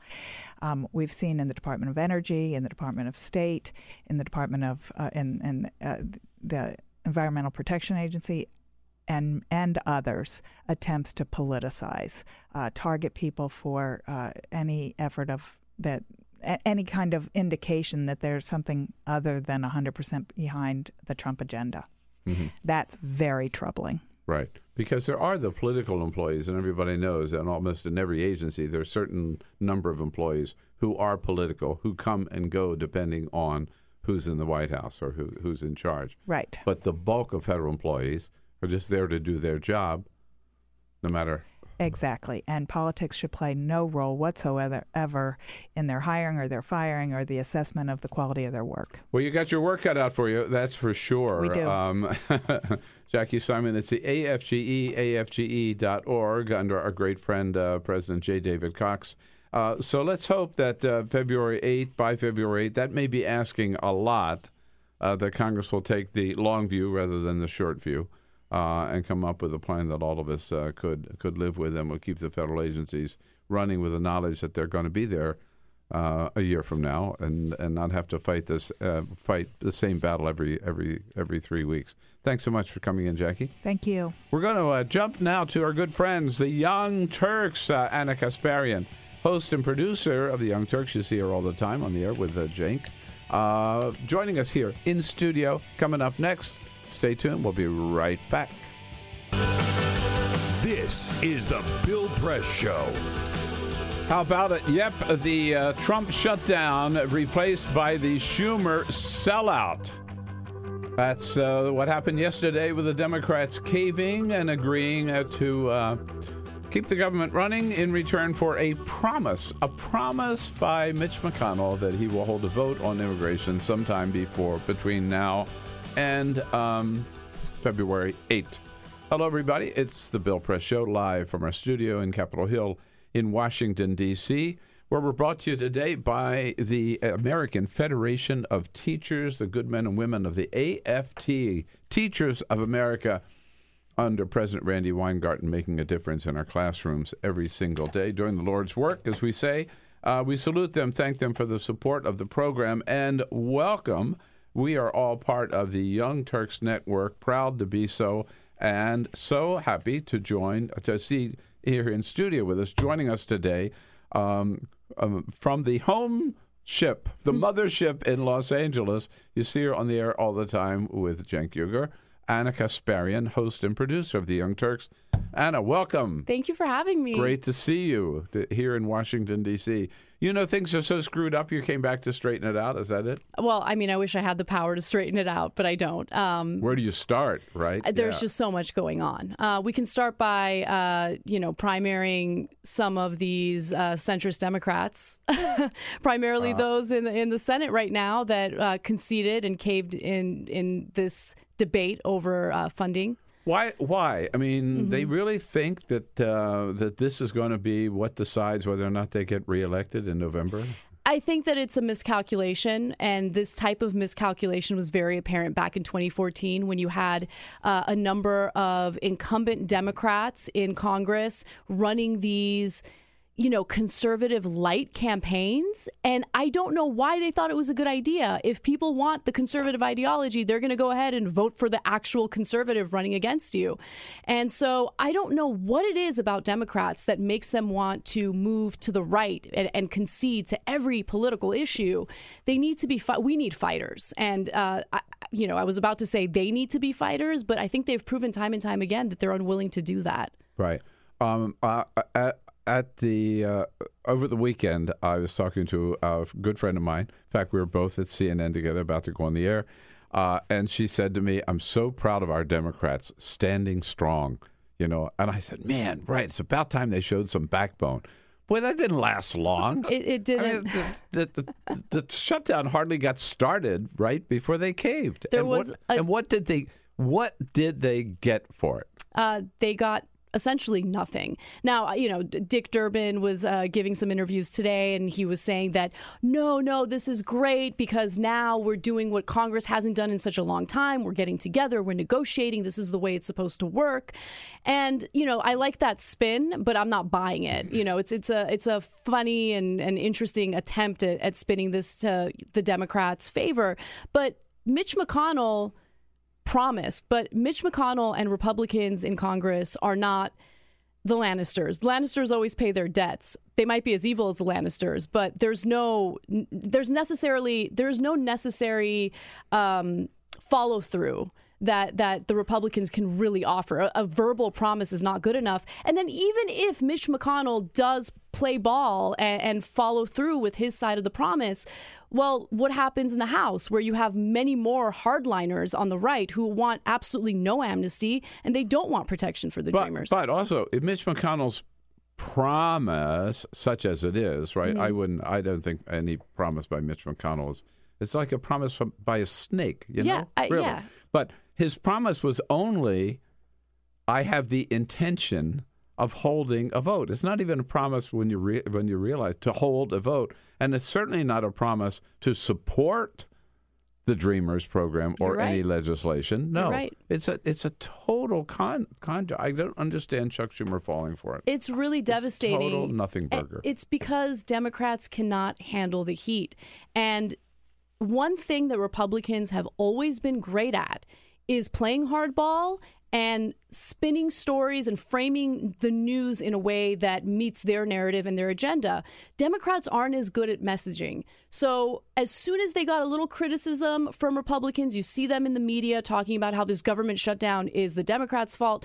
I mean, that's all it took for the Democrats to cave. But if you look at polling and you look at what the American people think, the American people were blaming Republicans in Congress, not Democrats in Congress. So you're not catching heat for the government shutdown. Why are you conceding so easily to what the Republicans demand uh, without right. any real if, solid promises? In fact, Politico reports this morning that the American people were blaming Trump and Republicans 49% compared to those that blame Democrats 35%. percent mm hmm So we were winning the public relations battle, if you will, but Democrats still caved. By the way, we got a lot of comments so far uh, on yeah, Twitter at uh, BP Show about, oh, but we got CHIP. Oh, CHIP got that. That's no, the no, big. No, no, that's I, the big win for Democrats, and it's kind of like that's something that's supposed to have happened already. That's something that should have never lapsed and should never expired. So if that's a big win.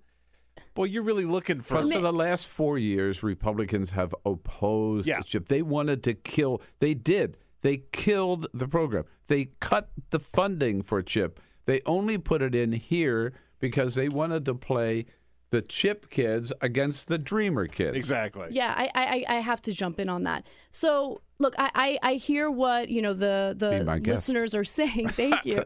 the listeners are saying, and and yes, you know, making sure that we have funding for CHIP is incredibly important. But understand that you know when you look at public polling, the majority of Americans, including a, a slight majority of Trump's base, are incredibly supportive of protections for these dreamers.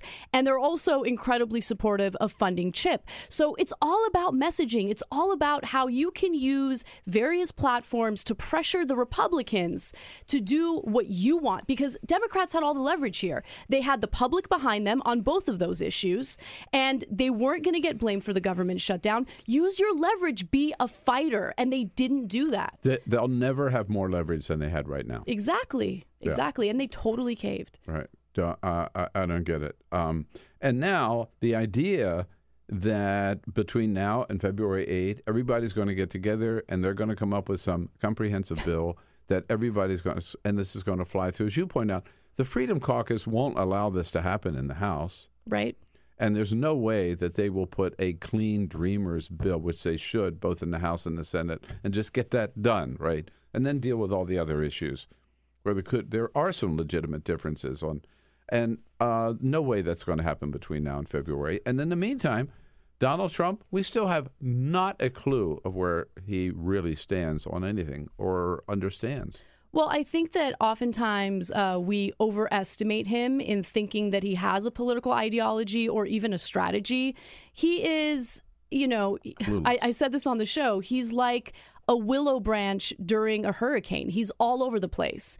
And so anyone in Congress who takes what Donald Trump ever says on any policy issue seriously is making a grave mistake. And and Democrats in Congress have made that mistake where, you know, Trump will approach them with this needs to be a bill of love and they're all happy and they leave that meeting with big smiles on their Yeah, right. faces. But, you know, it's it's almost as if we haven't already had a year-long case study on how unreliable this president is. Uh, we, we talked a little bit uh, off the air before uh, before we uh, start hooked in here about the briefing yesterday Mhm. with uh, Sarah Huckabee Sanders uh, taking credit. Donald Trump takes credit for the big for the big uh, win, and then yesterday, but yesterday morning she was on GMA with George Stephanopoulos. You probably heard this, where she has the audacity. She's speaking for Donald Trump, whom, as you just pointed out, doesn't have a clue about any issue right?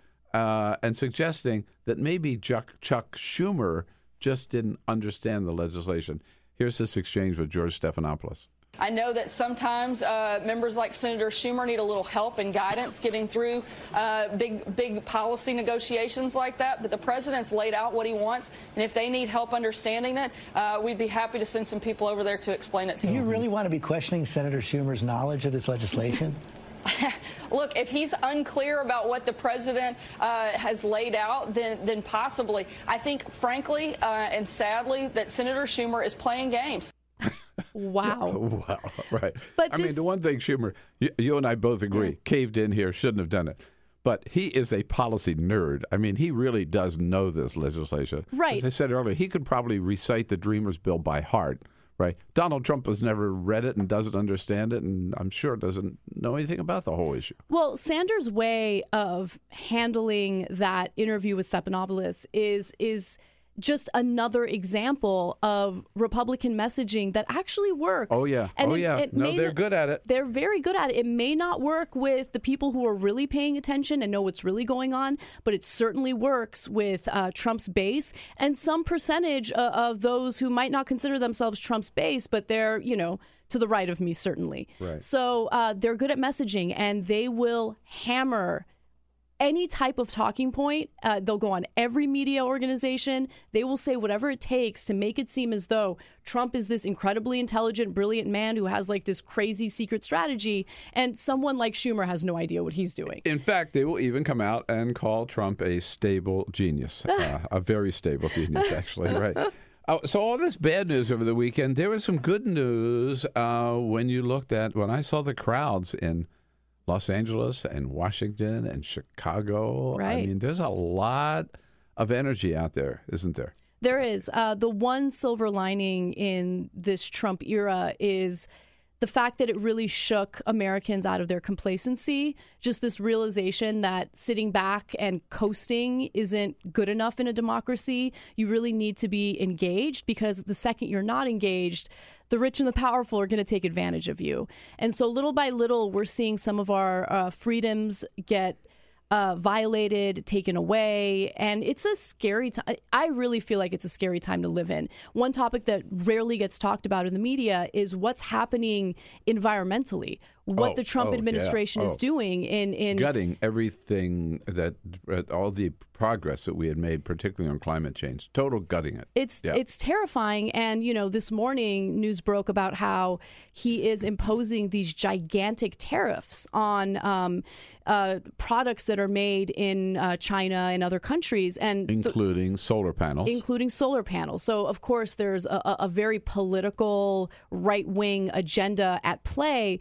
But what I'm also incredibly concerned about is the price of products that Americans need and buy on a daily basis is going to go up considerably. And, you know, we'll, we'll see how it'll play out. But he thinks that's going to create jobs here and create more manufacturing here in the United States. That story is sort of like emblematic of so many stories, which would be a gigantic story Right. under any other president in any other time. And realistically, it's probably like the fourth biggest story. Yeah, You know right. what I mean? Like And, it's a big, it- big deal, but it- it's there's not so gonna much get, stuff. It's not going to get any attention at all, sadly, because it is all part of his fossil fuel Mhm. return to a fossil, a total fossil fuel economic or uh, energy plan, right? Accompanied by saying we're going to open up the West Coast and the East Coast, bo- all, all the entire Yeah. coastline of the United States to offshore drilling, right? again, he's he's put us he's put us in reverse on every, at every level. But this is a, a direct blow at uh, the efforts to move towards solar, which is really taking off in this country. Jo- lots of jobs, people are doing it. Cities, counties are doing it, putting in solar fields, and Donald Trump is just trying to undercut the whole thing. Right. I- In California, um, the renewable energy industry is really exploding right now, and it's it's helping uh, California's economy tremendously. And you know, I, I I mean, Trump has no love for California or these blue states, which I think was rather apparent in the way that they wrote this tax bill um, which is now, of course, a tax law. But you know, state and local taxes. Who gets to deduct state and local taxes when they file for taxes at the beginning of every year? It's those living in blue states. And so it's. I feel like he has weaponized legislation uh, to some extent, and it's scary to know that any state who didn't support him will be punished in some way. Uh, I, I was just uh, looking. If, there's a reason he doesn't. Uh, Donald Trump doesn't like California. Mhm. Uh, this is from the New York Times on Saturday. I hadn't seen this number before. Uh, in uh, 2016, Donald Trump got of the vote in California 31.5 percent in California, which is less than Herbert Hoover got when he ran against Franklin Roosevelt. Wow. during the Great Depression. Wow. Hoover got more votes than Donald Trump did. That is in amazing. 2016. That is amazing. So, uh, yeah, damn right we don't like him in California. for, yeah, for good reason. Of course, the other thing about California, you've got Jerry Brown, who's the king of climate change, Mhm. and really the world leader in climate change now. Uh, now that Barack Obama's off the scene, and you know, and we've got uh, we've got Donald Trump. But but back to this energy that we've seen from um, from these the women's marches over the weekend, and now we see so many women running for for office, for yeah, for Congress, but also for state legislature, for school boards, for city councils. It's really exciting. It is exciting. And I, I love that women feel empowered and they feel strong and they want to have a political voice. I think it's, you know, do. It's certainly due because there is a lack of female representation in, in Congress and state politics, local politics. So I love seeing this energy. I love that people are no longer complicit at that and that they're engaged. They're paying very close attention. I have people on my my Facebook feed, my friends list, who were never politically inclined, never paid attention, never cared. And all of a sudden, everyone's got a, a- an aggressive and strong political opinion. Um, and, That's been and I my love favorite that. part. That's been my favorite part of finding out just where people stand. Right. You know, like there have been people that I would have never, ever, ever in a million years would be political about anything, and all of a sudden they're posting things like "seize the means of production," and it's like, oh my god. Yeah. All right. But also saying, hey, you know what?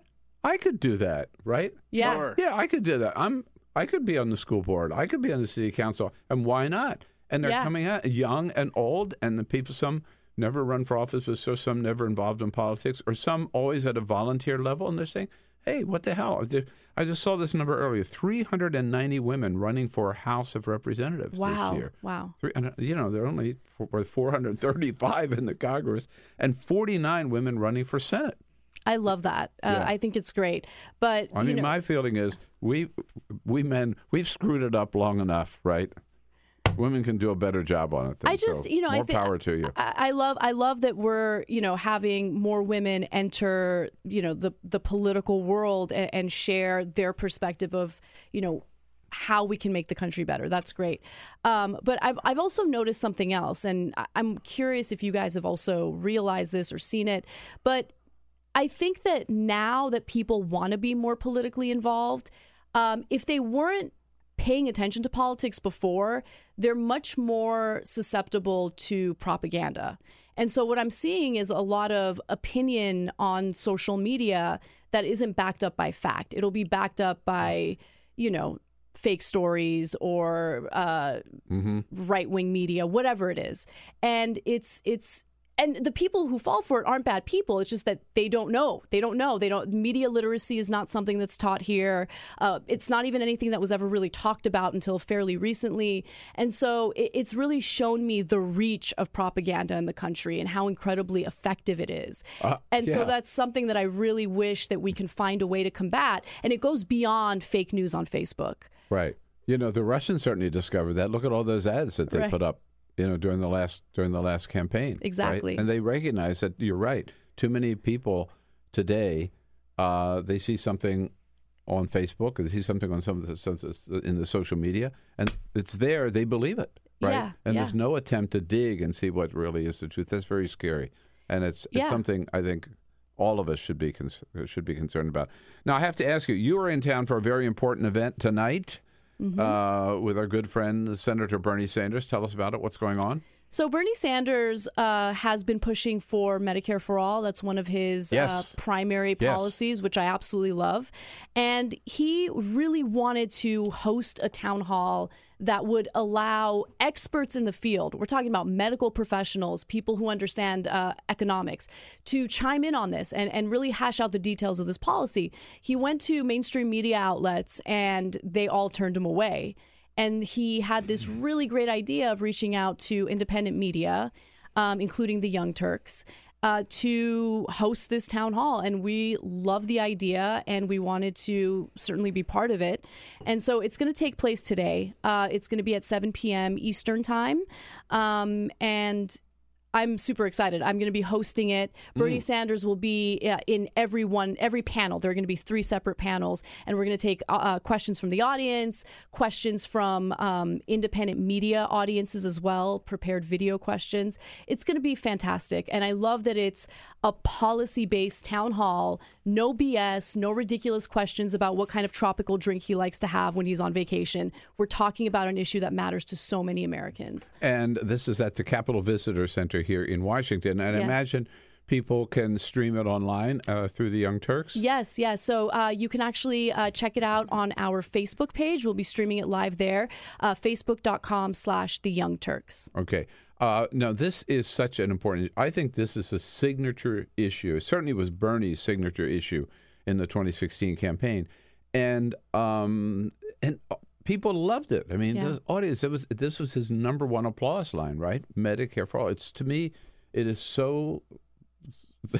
I, I find it hard to make an argument against it, but it's so Yeah. simple. It's so direct when you say Medicare for all, as opposed to even single payer, which m- may be the same thing, but Medicare for all says it, right? Right, and I think And- that he made a, a great political calculation there in in understanding how popular Medicare is, how much people love Medicare. Yeah, using that and it word, works. it works exactly. Um, so I, I think that he's he understands the American people so much better than any other politician that I've ever communicated with, to be honest. And what I also really appreciate about him is what you see on camera is what you get off camera. He is so incredibly genuine and sincere in everything he says. There's never an act, there's never any fakeness. He cares about this issue so deeply, and I have tremendous respect for him as a result of that. By the way, the, the, to get back to an earlier point, right? Like, there's no wishy-washy nonsense there. Medicare for all, boom. yeah. There's no compromising. No, There's no right. like. I'd like to see Chuck Schumer just say amnesty for all, boom, right? And like, just see see what the base does with that, right? Like Medicare for all is very clear message. There's no sort of ceding ground. There's no giving into these concessions to Republicans. It's just I will accept this and nothing less. But I, I, what I find is, is so heartening is, in effect, Bernie has won this argument. I believe now. Not all. There's still a lot of um, cowardly Democrats, I think, who are afraid to get on board. Maybe Mm-hmm. some of them have legitimate, sincere reasons why they don't quite see it. But, but you know, if you look at the other potential contenders for 2020, uh, Cory Booker, Kirsten Gillibrand, Kamala Harris, they're all saying now that they're for Medicare for all, right? Yeah. I think, again, it is going to be the deciding, defining issue in 2020 and, and this year too, in 2018, but especially uh, in 2020. And it really annoyed me and pissed me off Hillary's attacks on Bernie over this issue in 2016, saying, we can't afford that. We could never afford that. It will never work. I mean, when in fact, again, Medicare, we have a proven history of right. and other countries that have a similar system, and it does work and it does serve the people, and it's more cost effective.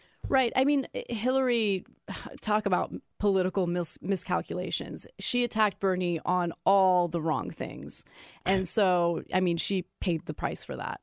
Mm-hmm. And, and I mean, I, I wonder if there was a, a part of her that maybe felt a little envious seeing how popular that messaging was from Bernie and how he could potentially succeed in that type of policy.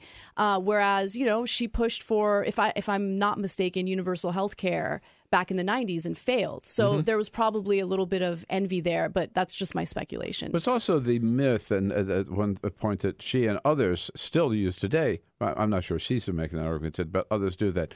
Well, you just can't uh, overnight. You just can't go from where we are today to this. Well, Bernie has never said you do it overnight. He said that's our aspirational goal, and I think we need big goals as a people, Absolutely, right? absolutely. I mean, if you don't think big, who are you, right? Yeah. And so you take it, maybe you expand Medicare down to 55 or to 45, you know, and you go a little bit at a time. That's what his proposal is. Exactly, And it's so smart. It's so smart. I love it. Um, just lower the uh, Yeah. Medicare age until you eventually get to a point where it covers everyone. Right. And, you know, uh, I, I- we'll hash this out during the town hall. But, you know, one of the questions that a lot of people have is, well, is private insurance still an option? You know, could it be supplemental? And I, I don't know what his proposal is f- regarding that particular part of it. So uh, we will hash that out during the town hall today.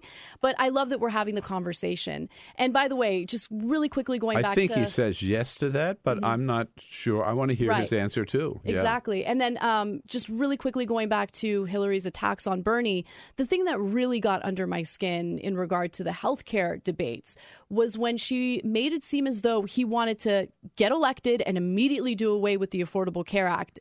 He never said that. And it was just complete lies coming from her that that further uh, divided the Democratic Party. That's why you had Democrats who refused to vote for her, essentially paving the way for Trump. And and you know, I, I ended up voting for her uh, because I felt like it was the right thing to do. I really didn't want to get him elected, but at the at the same time, those who didn't want to vote for her, I don't I don't begrudge them. I understand why. But you know, I, I'm the same place as you. But now that's done. That's Yeah. passed. Now we're into a new age, and uh, and we really have a chance to do something about this. And Bernie is definitely.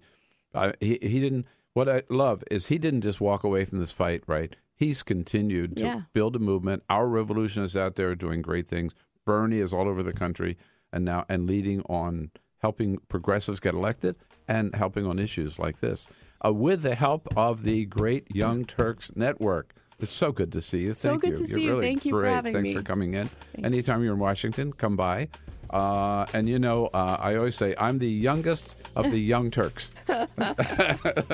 so proud to be part of the network. Thanks so much, Ana. Thank you. Hey, the rest of the day is all yours, friends. Make the most of it this Tuesday, January 23rd, and then uh, come on back and see us again tomorrow because you know we'll be This looking for you. is the Bill Press Show.